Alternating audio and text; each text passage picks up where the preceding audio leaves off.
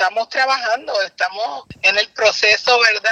de, burocracia del gobierno en cuanto a FEMA y COR3, pero ya esto es algo constante y técnico y, y pues continuamos haciéndolo de acuerdo a cómo tenemos nuestro fondo y cómo vamos recibiendo los reembolsos de FEMA. Así que esto no se detiene, esto falta mucho trabajo por hacer, pero lo seguimos haciendo con mucho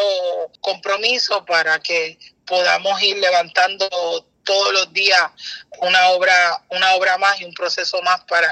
para reconstrucción.